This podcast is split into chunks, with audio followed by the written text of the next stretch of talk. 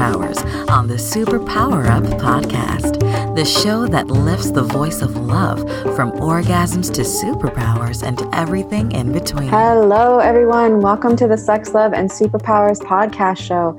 I am your host, Tatiana Berindei, and today I have with me a very special guest who has been on a show before, but it was like way back. She was like the third guest or something.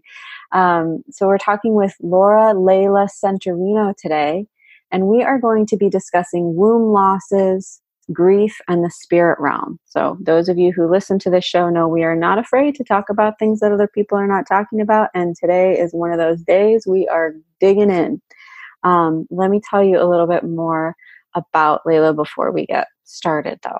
So Laura Layla Centorrino is a seasoned healer, priestess, and guide dedicated to transformation and evolutionary growth. She has 40 years working with individuals, couples, and groups using multiple modalities, including somatic bodywork, energy work, guided visualization, birth repatterning, and earth-based shamanic practices. Her focus on womb wellness includes her teachings around ceremonial menstruation and ancestral healing, in addition to conscious baby and family making and honoring the losses of our wombs. Laura's experience and knowledge, combined with her ability to hold sacred space, make her sessions and courses relevant on the personal and global levels. She is a world bridger dedicated to the now and future generations. Welcome to the show again. Yay. Thank you so much, Tatiana. I'm so happy to be here. I'm so happy to have you here.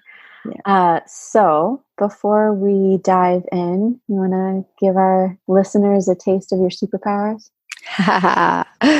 Well, I'm definitely a womb whisperer. That is for sure. I am listening to wombs and spirits. And really, really this world bridger role, I've really embraced that title of like walking in multiple dimensions, and have had the grace in my life to have right livelihood where I can be awakened in my psychic and spiritual powers and have that be part of the work I do and the way I live. I feel really, really blessed for having connections to both the seen and the unseen realm, and having spent my life being in like making those relationships, you know, whether that's the trees and the water, or whether that's my ancestors that have crossed over, or other spiritual energies, or the cosmos itself. I feel really blessed to know that like what's in front of me isn't all there is. Yeah. Well said. There's a lot more than what we can pick up with our five senses, that's for sure. Yeah. So I thought maybe before we, dive in, obviously this is like an intense topic that can go in a lot of different directions, and it's not one that we talk about very often in our culture. So I thought that it would be a good thing to maybe set up like what we're talking about when we're talking about losses of the womb. Yeah. I'm really, really glad you're saying that, because I do think there's ways that there's the obvious losses that are more, connected to the physical realm. So miscarriages, stillborn, abortions, there's putting a child up for adoption, there's surrogates, there's also the losses of our womb itself, hysterectomies, cancers, other surgeries and procedures. There's childbirth, which is a whole big experience. And, ever since ever, both women and children have been dying in childbirth. Mm-hmm. And these things are intergenerational. So part of understanding womb loss is that we may be carrying the imprint of a story from our mother's womb or our grandmother's womb. These may be stories that have been told or that haven't been told. And then on top of that, there's all of the like emotional losses and losses in our psyche and our identity, because the culture, we have so much identity, whether that was ever since I was a little girl, me saying, I'm going to have 2 kids, or whether it's just the status of like being a mother has a certain, it comes with a certain value and a certain role, or whether I've just had this longing to be a mother. So the women that don't get to be mothers, there's a whole emotional loss and identity loss that happens with that. There's the confusions that happen at empty nest, where we have become so identified with being a mother that when we don't have children at home, we really don't know who we are. And then there's the things that happen in childbirth, where like your birth goes some other way, and there's very deep ways that we can feel like a failure. If things happen and we don't feel totally at choice, like any of those things that I've already named. You know, if you've had any kind of a procedure or including childbirth, there may be these mixtures of feelings of violation that have happened. And then there's the realms of more traumas, you know, sexual traumas, rapes, and things like that, where we may not have lost like our womb, but we may have lost connection with our female power and the power of our womb. And then that includes all the realms around birth control and women that aren't even bleeding, so they have no connection to their own rhythm and their own cycle and how the female body works as a cyclical being and all of the connections to that that can create so much disconnection. And again, these feelings of loss, disempowerment, failure, confusion. So when I talk about these losses and even the grieving of these things, which we hardly make room for, there's a really broad, it's a wide, you know, the basket is large. It's huge. That can hold all of these things. And I want to say one other thing is with the infertility. Yeah. Like so many women, like on such a journey, women and men, couples, on such a journey to make a baby. And now we have all the assisted fertilization and all of those things, which essentially set you up for miscarriages that are generally unheld emotionally. So it's profound how much is happening. It's so much, you know, it's fascinating to me because this was exactly what was coming up in session with a client that I had yesterday. You know, it was exactly this conversation around the loss of connection with our wombs and the, you know, this really is, as women, this is the seat of our power. And yet you look around at what's happening culturally right now, and most of the focus around, you know, menstruation, it's like, you want to get rid of your period, right? It's this horrible curse that comes every month that you just want to wish away. And yet, so you take all of these chemicals and, you know, you put all these hormones in your body to make it go away. And then you want to have a baby. And it's like, and then you have trouble having a baby. Like at some point in the chain, we have to acknowledge, and then not to mention all of that, what you said before of like this generational piece of, you know, grief that we may be carrying forward that we're not even aware of. I mean, there's so many layers to this, but I think it really, like, the healing really starts with first acknowledging and naming, and then beginning to find a way of honoring this sacred vessel that we get to be carriers of. Absolutely. That's partly why I'm creating this course and this ongoing things. It's really significant to really, like, everything you just said about the cycle, because not only the chemicals, like taking birth control and mothers putting daughters on birth control, like there's all the nuances of how that connects in with like being afraid of sex, and sex just being around procreation. And the beginning of us like being afraid of getting pregnant, and then we want to get pregnant, like so many layers of confusion. Yeah, you know, right? It's like how does our body register these messages? We're like, okay, don't get pregnant. And then it's like, oh no, wait, no, now I want to get pregnant. And then it's like, why aren't you getting pregnant? Yeah. And so, wow. Yeah, I did a little talk about this not too long ago, and we called it baby no baby, you know, and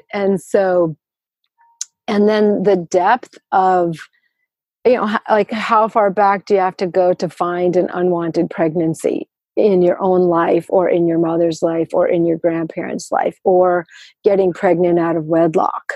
Oh my God. Yeah. There's so much. All of these kind of things those are the layers of like shame and disconnection that we keep recreating. Yeah. Like in my own life, I don't have any children. I ended 3 pregnancies, and they were all at the very same ages that my mother was pregnant. You know. So okay. So I want to give space for this conversation. I don't want to have to, you know, but I do. We do have to go to a break. So let's go to break, and then we're going to dive deep because there's a lot to talk about here. So before we break, exciting. Will you tell our listeners where they can go to find out more about you and your work? Yes, you can go to theartemis, A-R-T-E-M-I-S, theartemiswoman.com. And you can also search for me under wombwellness.us. But The Artemis Woman is really awake, and Laura Layla Centorrino on Facebook.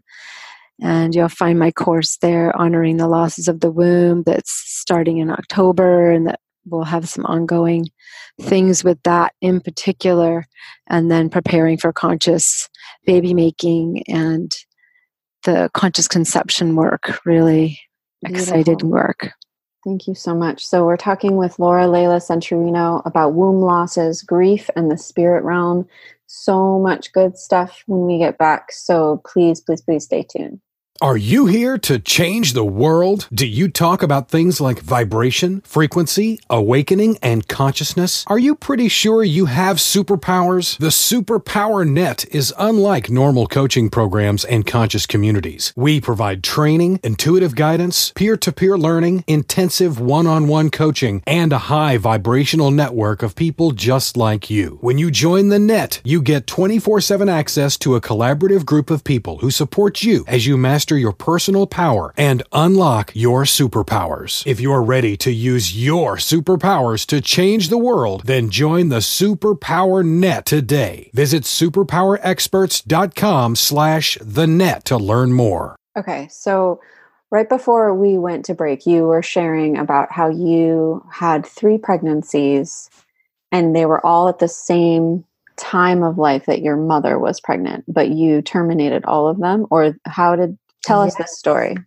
Yes, I did. I got pregnant at 19, which is when my mother was pregnant, and then 22 and 24.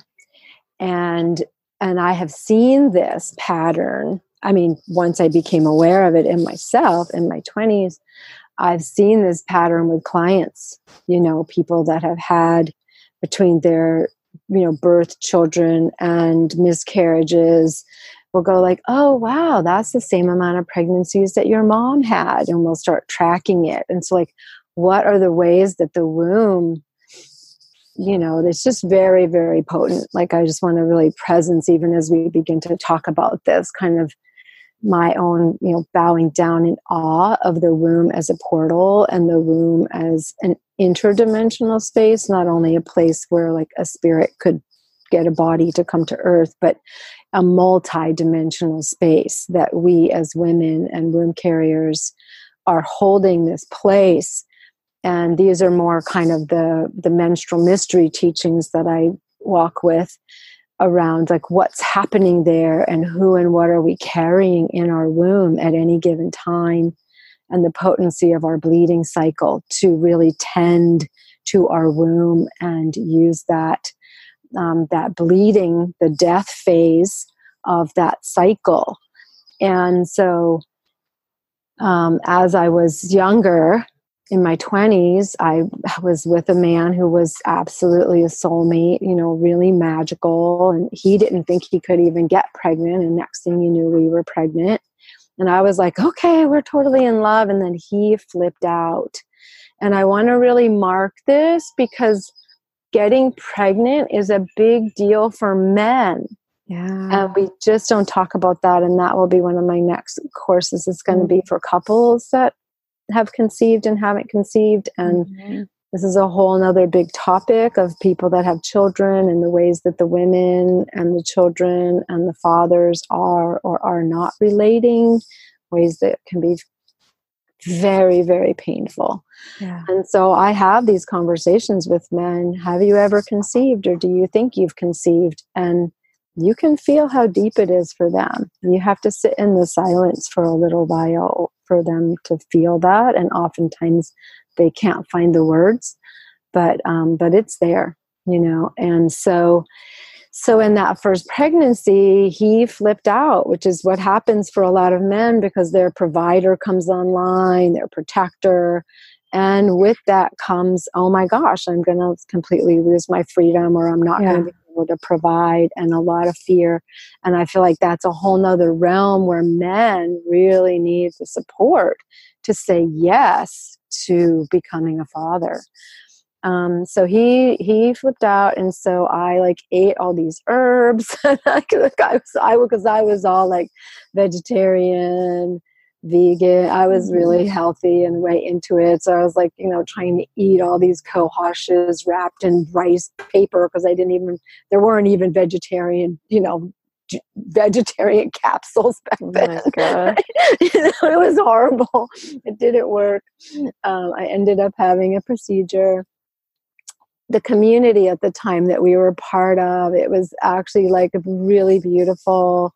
I lived back east. We went down to the Jersey Shore and they like had flowers for me. And it was like really, really beautiful, beautiful honoring, you know, really beautiful honoring. And then 2 years later, I'm pregnant again, kind of out of the blue, really. And we were tracking my cycle and stuff. So it was kind of odd.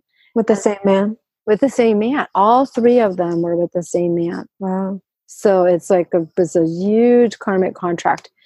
And then the next time I was just like, no way. I was like dancing and running a juice bar and a health food store. And I was like, there's no way I'm going to become a mother right now, and like just detour off of that. And I really didn't even hardly give him a choice. And I have processed that. I mean, all of these things happened in my 20s. I'm about to be 58 next week. And I literally have processed these things, you know, for 38 years, you know, because as we move through time, these things are precious jewels of teachings and experience. And the facets that become accessible as we move through time and our perspective and our consciousness evolves, we can begin to understand from all different facets. And that second abortion was something that I really, in ceremony, really made some amends for, because I could see the way that had that child been born, that I believe they were all girls, that she may have been raised by the friends I was living with, that she may have become like a different kind of village child and had a different purpose. But also we definitely didn't have those skill sets in place as a village. So I don't know how long that would have lasted. Right. And then he and I were breaking up and I got pregnant again. And there was a chance it could have been another man's child, because I was also being lovers with another man who was part of our like kind of pod of people, but I believe that it was his. But you know, I have mixed stuff. So this third pregnancy, first off, I didn't know I was pregnant initially because I was spotting, and I thought I had like a yeast infection because my smell was a little different. And so I was like, you know, putting garlic up there and doing all this stuff. But it turned the second month, I was like, something's going on. And I took a pregnancy test. And And at that point, I started being in very, very deep communication with this spirit. Mm. And I was living in up near New Paltz, New York, kind of near Woodstock, New York. And I was going out on hikes and having like very interdimensional experiences. I was called to do a lot of like laying on the earth and talking with the inner earth beings and the stone people. And I was just really deeply connected with this spirit.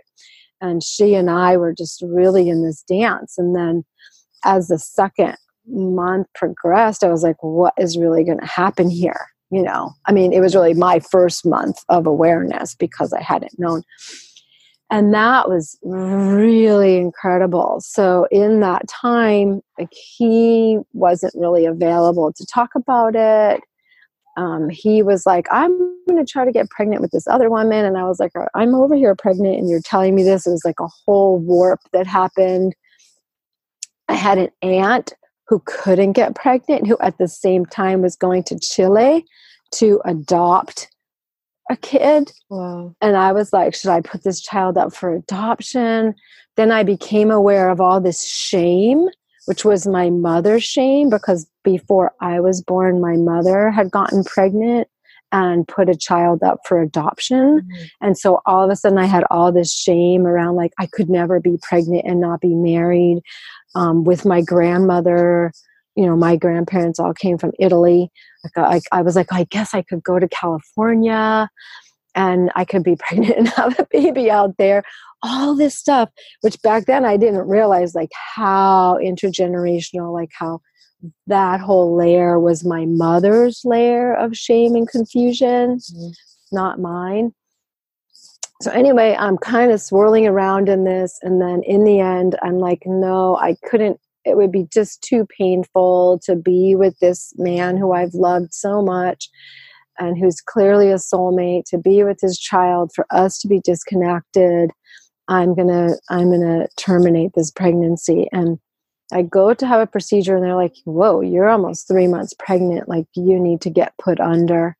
And I was like, no way. I got into this with my eyes open, and I'm going to get out of it with my eyes open. And this beautiful angel nurse sat with me and held my hand through the whole thing.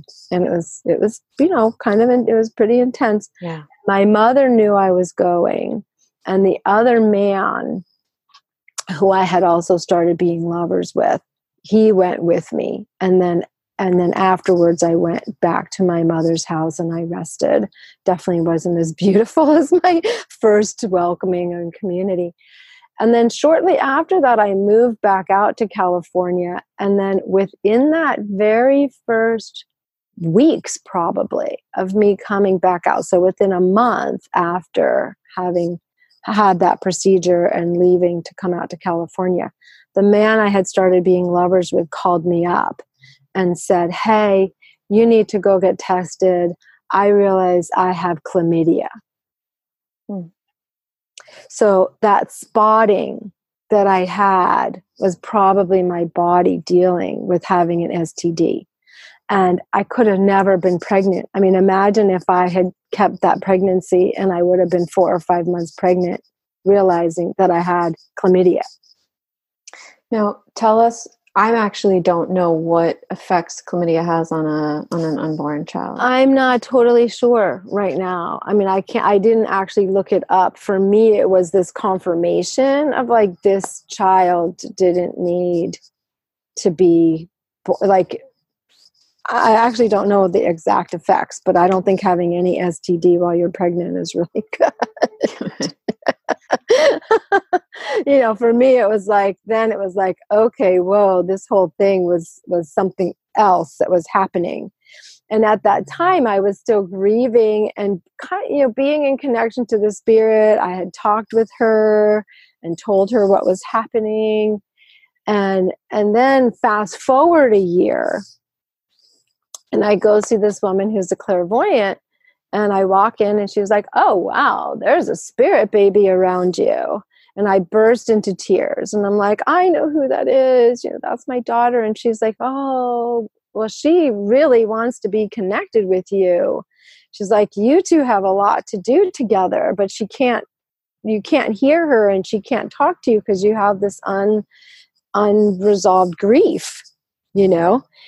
And so I cried. And then that woman back then, and I was probably 24, 25, you know, shared with me something that's become absolutely my experience and the premise for some of my work around miscarriages and abortions and stillborns and any pregnancies that terminate kind of by choice or by a spirit choice. She was like, there's souls that are coming to the planet. They're souls that are evolving. You know, they might become what we would say, like maybe they're going to become a guardian angel, or my commitment to the planet as I evolve in my consciousness is that I can be an angel or I can be a guardian, and I don't have to actually walk on the surface of the earth, but I might need to redo a certain phase of the pregnancy. I might need to just touch in with this particular soul.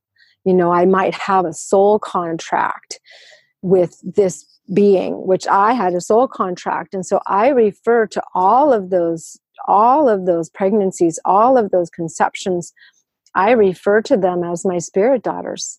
And they have come to me. And particularly that last daughter just came to me recently in a ceremony. She came, and I hadn't really been in touch with her for a while, but I had just written out the Honoring the Losses of Our Wombs course. So of course she showed up. She showed up in a ceremony and was like, I'm here to celebrate my 33rd birthday with you. Mm. And she came, and like in the ceremony, she was like, you know, really deeply honoring me as mother. And so that was very profound because, you know, I'm an auntie to a lot of people. I'm kind of a chosen grandmother to some children. But she was like, you're a mother. You know, look at the ways that you treated us with so much respect.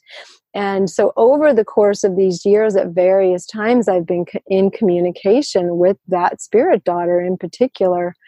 And it was very clear to me that she did not need to be born onto the earth to do her work. So this is a fascinating topic for me because I've received, you know, I've done a lot of work around the womb and our cycles but also motherhood and childbearing. I mean, my background is in midwifery and worked as a doula for years. And I remember being in ceremony many, many years ago with one of my first teachers who was yuishin from the Shuar tribe down in Ecuador in the deep Amazon. And I was in ceremony with him and it was a medicine ceremony. And I remember the medicine was showing me this portal that I had in my body, in this womb, and how sacred it was. And it was, I remember seeing this giant woman made of starlight. And she was pouring starlight into my womb and around my womb and through my womb. And it was like, this is a portal. This is a cleansing place. And this is a spirit home. And you get the honor of carrying this in your body. And I remember asking him the next morning, and I was sharing my experience with him, and he, you know, his English was horrible, but he was very clear with me. He said, yes, this is someone else's house, and you need to take care. You need to take care because this is someone else's house. And so, I mean, what he was really saying was like, this is, and he said, you know, whether someone ever comes to inhabit that home or not, this is a spirit house that you're holding in your body, and you need to tend to it. You need to give it reverence and honor and treat your body as if you are carrying, because you are, a spirit house around with you. Mm-hmm. And I remember when I had my experience at Sundance that I shared in the red tent for our listeners, Layla and I just recently reconnected at a red tent ceremony where women were sharing their birth stories. And I'm currently pregnant, and I was sharing how, you know, when I was pregnant with my first child, I was pregnant, and then I went to Sundance, and I miscarried at Sundance. But I didn't acknowledge it as a miscarriage. And so I ended up going super late into my, I got pregnant again right away after that with my daughter. But I remember when I was bleeding at the dance, I knew in my heart that it was a miscarriage, but I didn't acknowledge it because of all the prayers that were happening in the community and everything, rallying support around me. But I remember the medicine man coming to my tent at one point and sharing with me exactly what this woman was saying to you, and how he was like, you know, sometimes these souls come through and they don't actually need to go through the entire gestation period. They don't need to be born. Mm-hmm. They have a little bit of work that they have to do, and then they go. Mm-hmm. And sometimes they come back and sometimes they don't. I'm pretty convinced at this point that the one that I'm carrying in my womb right now is the same one. Yeah. Just because of the way that story played out where, you know, I didn't go back to Sundance for 8 years, and then my husband and I decide we're ready to get pregnant again, and we decide to go back to Sundance, and then I show up at Sundance and I'm exactly as far along as I was when I miscarried, and the baby has the same due date. So I'm like, yeah, I think this is the same yes, spirit. Totally magical, but I just, magical. I think it's an aspect of the conversation that most of the time gets left out. You know, when we have a conversation about, especially about abortion, it's, you know, either you're pro-choice or you're pro-life, but no one is talking about what's happening in the spirit realm. Yeah. And I think it's so important, because what I'm seeing also in the work that I'm doing with people also coming, like couples coming who are pregnant and they're trying to figure out which way are we going. And so one of the things that I work with them on is this, realizing like what, like, irregardless of what, like, you're going to choose, or even if they just had a miscarriage, like that's like that, you know, destiny or fate somehow chose.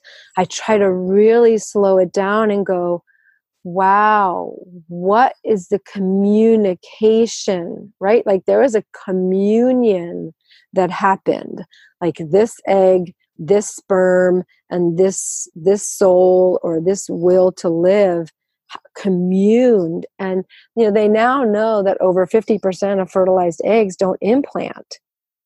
So, you know, there's lots and lots of pregnancies and miscarriages and things that are just, you know, that heavy period you had out of the blue. Right. You know, and so, you know, in the periprenatal work that I've also studied and that I'm really deep diving into right now, you know, the actual will force that has to happen for an egg to implant, like even for a moment or a month, like there's spiritual forces that are happening right there. Mm-hmm. And why are they happening? What is the teaching? What is the invitation? What is the inspiration? And so part of the work that I do around the cycles is to really, you know, because most of us were like, I want to get pregnant. I want to have a baby. I want to be a mother. Those are all three very different things. And so that's one of the other pieces that I hold for women, you know, because I may want to be pregnant, but I may not be fully at choice about being a mother. Right? Yeah. I may want to have a baby, but I may not want to be a mother. And so what are the ways that there are things in our psyche and ways that we haven't kind of grown ourselves up and sat at the gate of these rites of passage to be fully at choice? Like, what are the ways that our own psyche hasn't ripened to bring a pregnancy all the way forward? And what are the ways that the souls are coming to help ripen us so that we can sit in our fullness, you know, so that we can think about things more deeply than our culture is holding space for. And then what are the gifts that you know, if we want to call it a soul or a spirit, that energy that came, what gifts did they receive? Because also in the work I'm doing lately, I'm very aware that I feel like souls are touching into earth and going back to the other realm so that the souls can prepare that they're touching and going, what's happening on the surface of the earth right now? I'm an awakened being or a being on the path of awakening, and I want to come back to earth. What do I need to do to prepare in the spirit realm before I come back? So let me touch into this earth realm and the emotional body that's happening here and the political and the cultural and the energy here. But I'm not ready to be born, but we have an agreement. I believe that any pregnancy for the man or the woman, that is a karmic agreement and a soul contract. And that the soul is also touching in order to go back and prepare spiritually in the invisible realm so that they can come back into this realm and stay awake and be more prepared. So that's a really nuanced, different perspective. Yeah. And I just want to take a moment for anyone who's listening to this and has experienced miscarriage that has been very painful, has experienced infertility.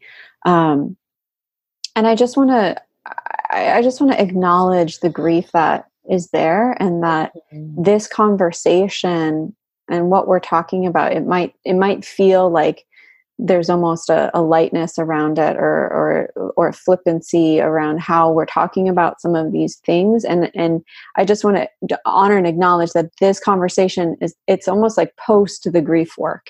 You know, you have to move through the grief work to be able to fully go where we're going in this conversation right now. Right. Absolutely. Because if you're still in that seed of deep grief, that's okay. And that's a really important place to be and to work through, and to move through, so that you can start. And some of these concepts can help that work and support that work. But I just wanted to take a moment to give some space for that. Yes, because that's real too. That is very real. And I just want to, in the spirit of that, really consciously call down a container of love and acceptance and loving kindness and gentleness. Gentleness is so needed for us to be kind and gentle to ourselves, to take a breath, and yes, offering everything we've already shared as like an outer layer of context and possible container, but that in the inner realm of being with this, especially miscarriage, especially if you've been going through, a reproductive journey, and then you lose the baby. It's so deep. It's so deep. Well, and it can be really hard for someone who's gone through that journey to then hear people talk about abortion, right? To hear someone just say how ready and easily they terminated a pregnancy, when there are so many women who have such a hard time getting pregnant. I want to create space for that too, because that's also a real thing. And I had a friend on the show many, it was last year at some point, that the title of that show was Defining What is Sacred. And we were talking about miscarriage and abortion. And, we were talking about how even with abortion, there can be grief that happens. She and I have both experienced abortions. And yet, there aren't really spaces for women who've had abortions to grieve. There are spaces, there are empty arms groups for women who've had miscarriages or stillborn babies.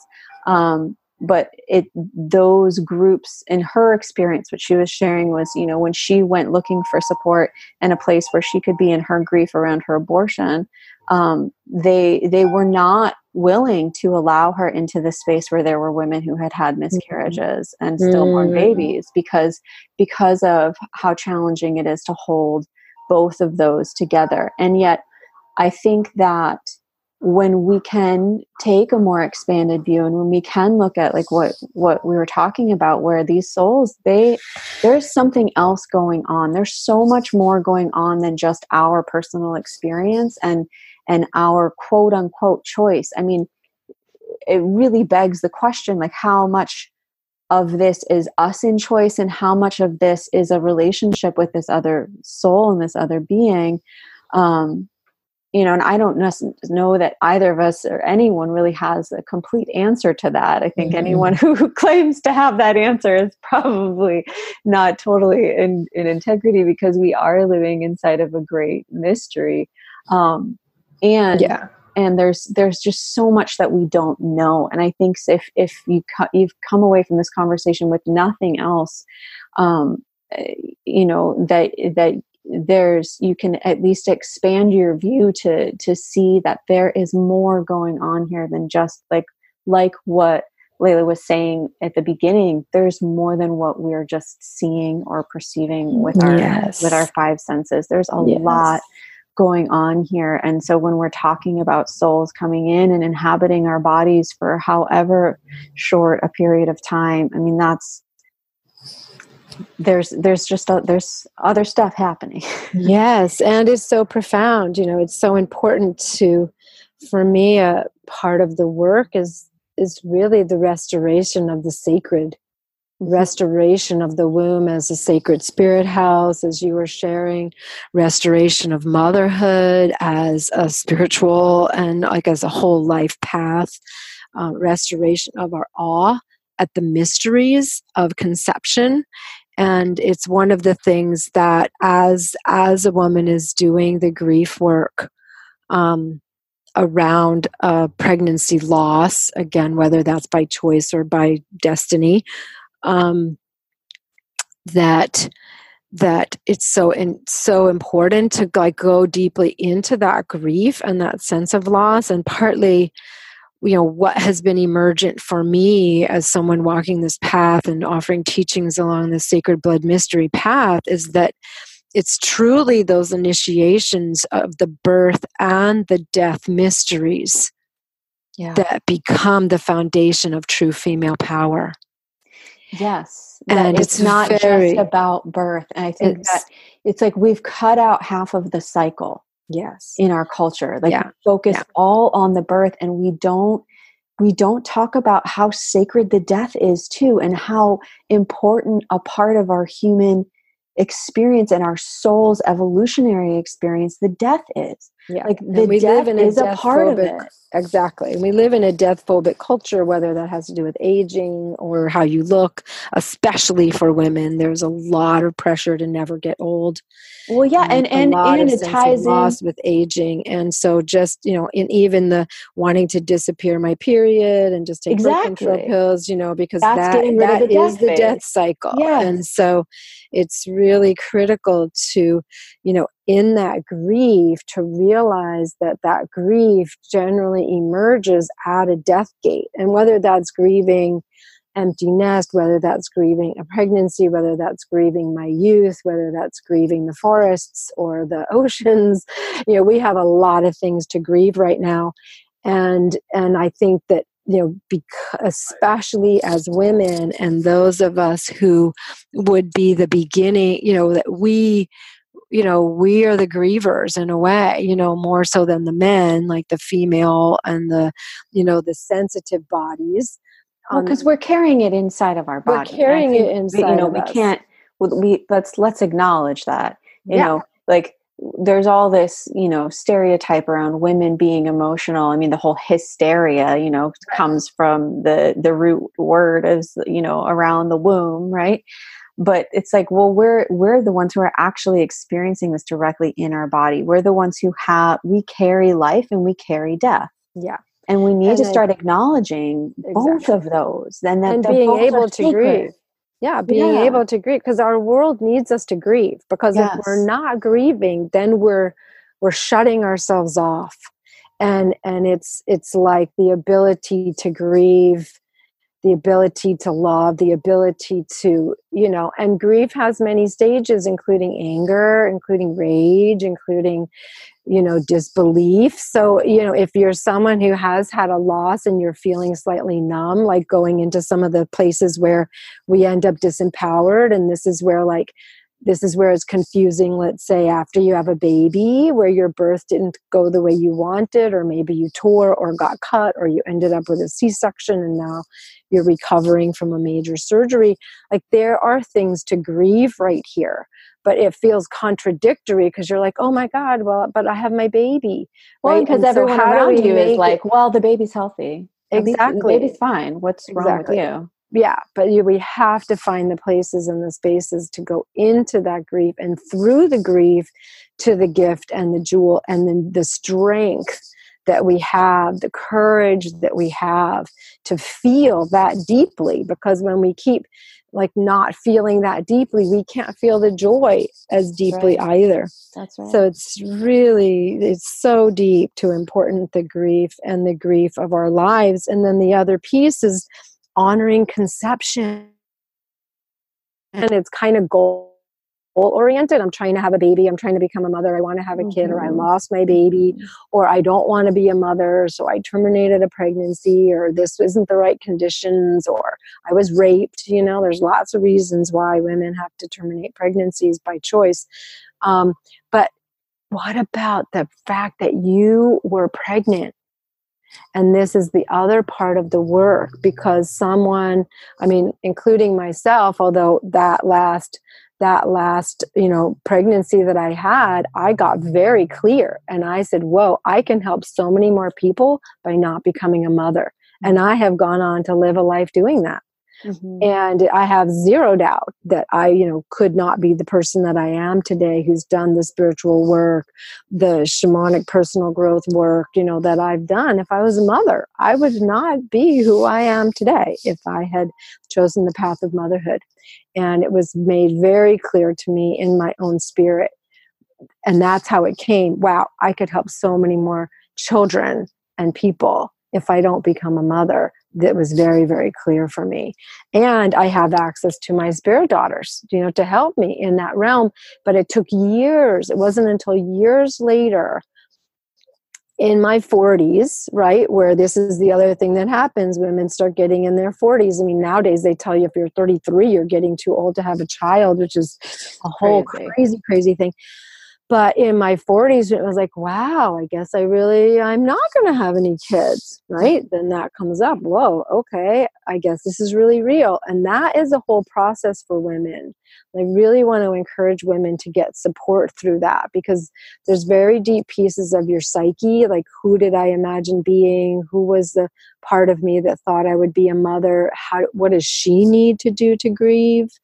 That didn't happen, that is a loss of some identity I thought I would have.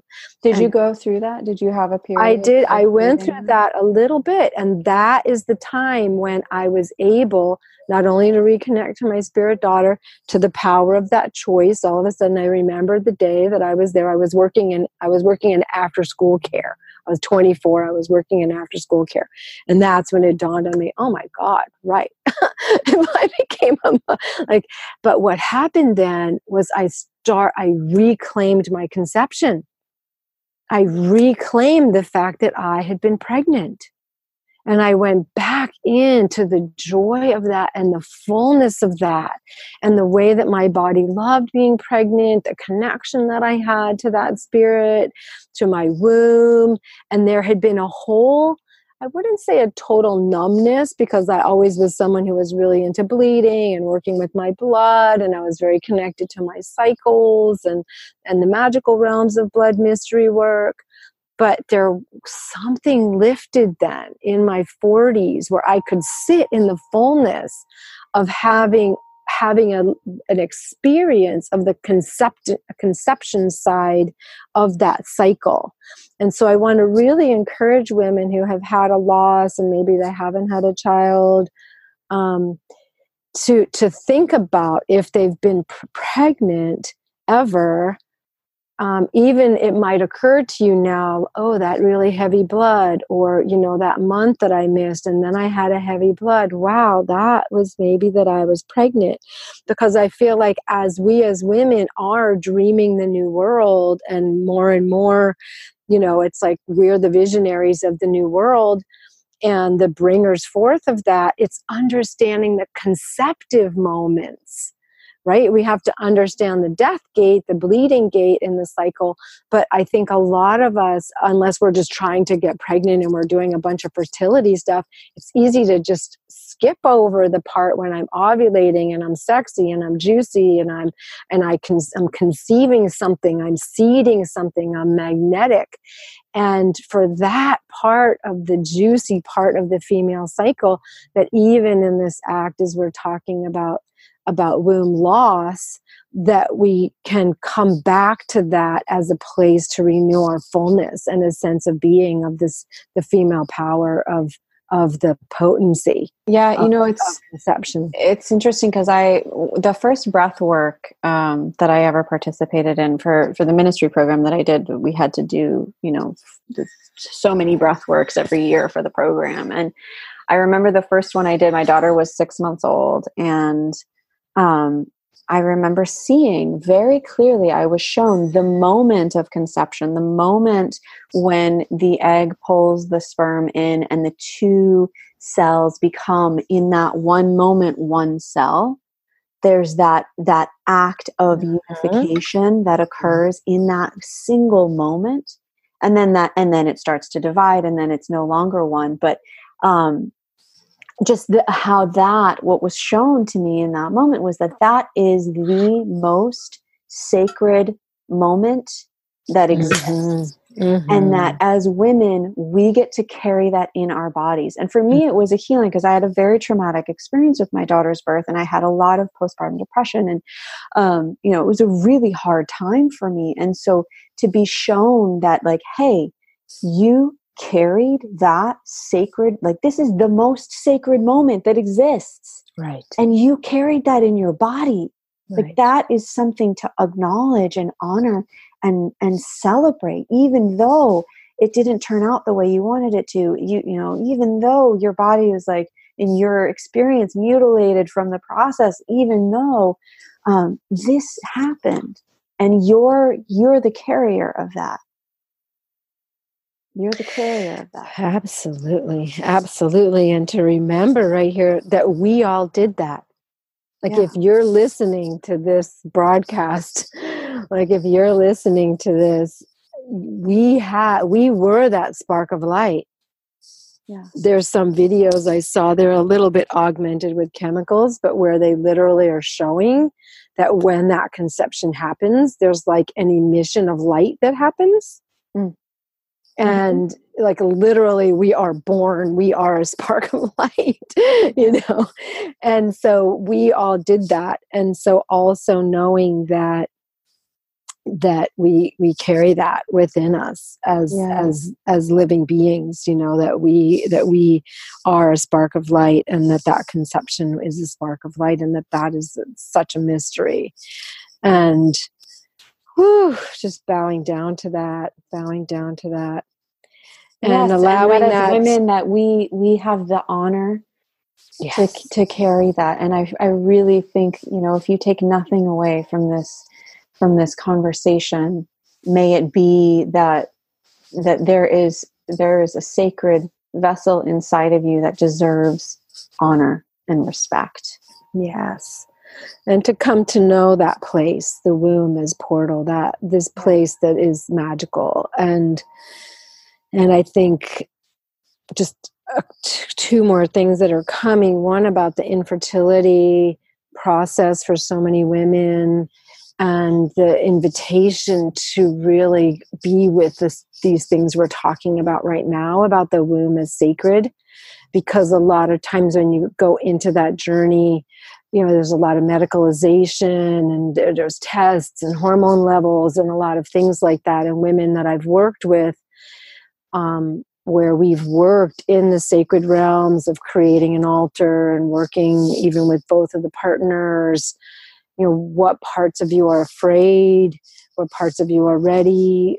If there's been, you know, I just want to mention the whole intergenerational component. And if I was someone that it was an unwanted pregnancy, or what, when my mother got pregnant or my parents got pregnant, they were afraid or they weren't sure, or maybe there was a grandparent or one of their parents that very strongly didn't think they should be pregnant. Like, all of those thought forms really impact our experience of growing in a womb, including if there was a miscarriage right before I, let's say I was conceived and my mother had had a miscarriage, or in my particular case, my mother had given a child up for adoption. If there was a loss of any kind, then that womb, the last thing that happened in that womb was a death or a loss. Yeah. And the next child that comes, it grows inside that environment. So it's really important to do the work to heal and experience that death gate so that the womb can become a place of life, life-giving, and that the child that comes next can really know that they are welcomed. And because there will be the shadow of that loss and that grief, even the postpartum, even the depressions during childbirth and things like that, they now know like how much those things impact the children. So it's really important to tend to these places. And so particularly if you're on a fertility journey, looking at what are some of the historical intergenerational pieces that still want or need healing. Because in the conscious baby making work that I do, that work came as a request, because in the work that I'm doing, I'm working also with the souls of the babies that the women are pregnant with and the souls that want to come. They made a very specific request of me to help the women and the men, please, they were like, please help them prepare their bodies energetically, psychologically, sexually, financially, in the realms of their commitment, because the awakened ones want to come and they don't want to have to fall asleep. They can't come if they have to fall asleep, and they can't come if they have to process all this unresolved karmic, intergenerational stories. Different souls will come to take that on. Some come to do that work, right? And some of them come to do that, exactly. And some of them are the awakened ancestors coming back to awaken the good stuff in the inside of the bloodline, as we've done all of our good work to cleanse and clear the histories and the herstories of our bloodlines. Then the awakened ancestors can actually come back into the bloodline and bring the gold forward, Well, it's so interesting you say that, because that is actually the sense that I get around this little being that I'm carrying right now, is that when this being originally came in, it was like, okay, I'm going to dip in here. And then it was like, whoa, you're not ready for me. I'm gonna move along. I'm gonna let Sana, the little warrior, come in and clean some of this stuff up with you, and then I'll come back later.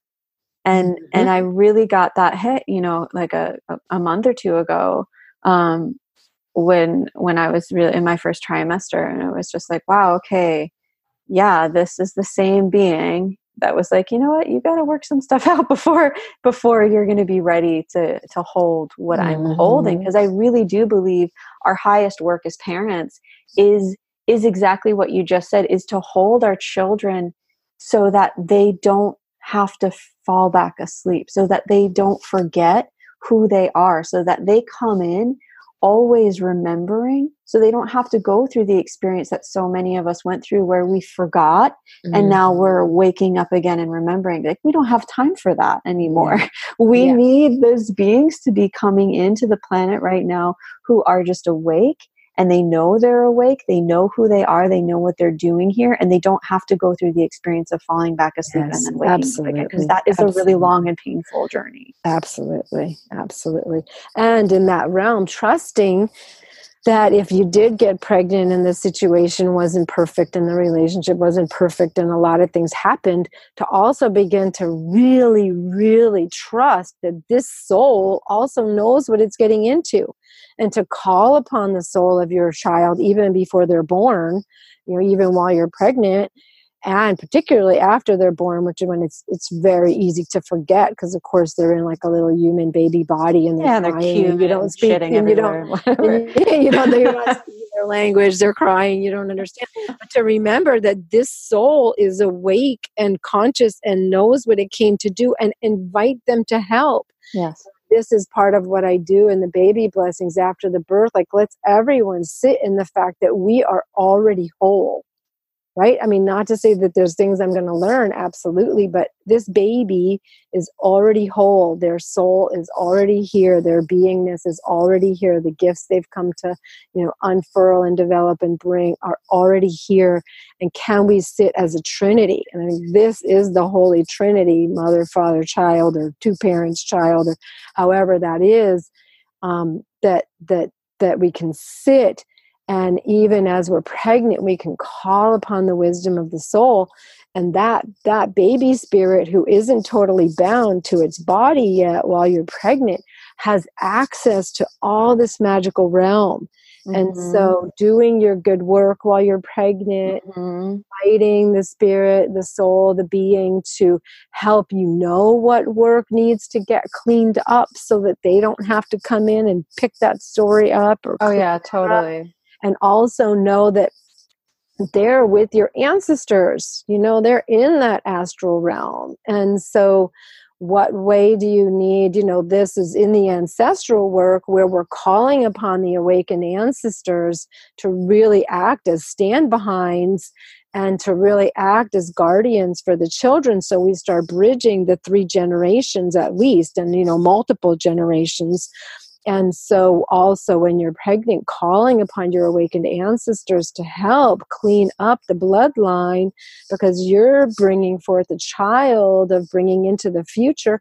And the children are the carriers of the, you know, dreams of our ancestors. And so there's a connection there. And the more we can sit inside of that. And then that's, you know, where you may be confronted because you're like, well, I didn't know my grandparents.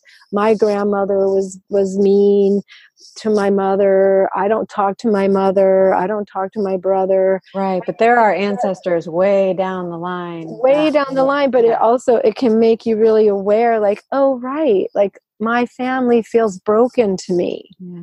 Right. And that's one of the ways sometimes women are having babies and people are having babies. People that are adopted go through this a lot where they don't feel like they have any blood connection. And part of why they want to have a child or what happens for them when they have a child is like, whoa, this is my only truly known blood relative, mm-hmm. you know? And so these bloodlines, these sacred blood mysteries, not just menstruation and pregnancy, but all of our ancestral work, like, just sitting with the fact that there's grief there too. Like if I'm not talking to my mother or my brother, or I had a break with a relative, or, you know, there's grief there because our blueprint, you know, our divine blueprint is one of being connected.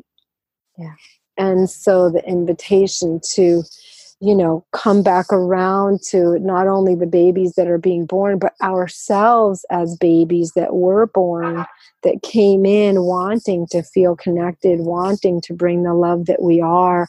And so there's always this opportunity to do our own work around family, just with ourself, and that's really important preparatory work as we bring in the children. Absolutely. Absolutely. Well, we are coming towards the end of our time, and I want to thank you so much for having this conversation. I feel like, we've gone through a lot of journeys with it, and there's so much that we didn't get to dive into because it's such an extensive topic. Mm. But I just want to thank you for the work that you're doing in the world and with this. It's so needed and so important, and yeah, thanks for being here with us today to discuss this. Yes, I'm just thrilled and wanted to, you know, make an invitation for honoring the losses of the womb for my course ongoingly, but one in October of this year, 2019. And just really just want to thank you for doing your work and for being a living, you know, you are living these mysteries as well. And so I'm really excited about reconnecting with you, and thank you for everything that you're doing and for all the women and all the people that are raising this awareness and, you know, bridging into this truth telling.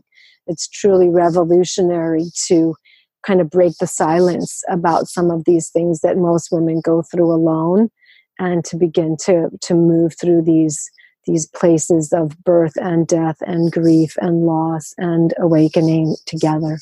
So I really feel honored and dedicate all this beauty way to everyone and everything. Mm-hmm.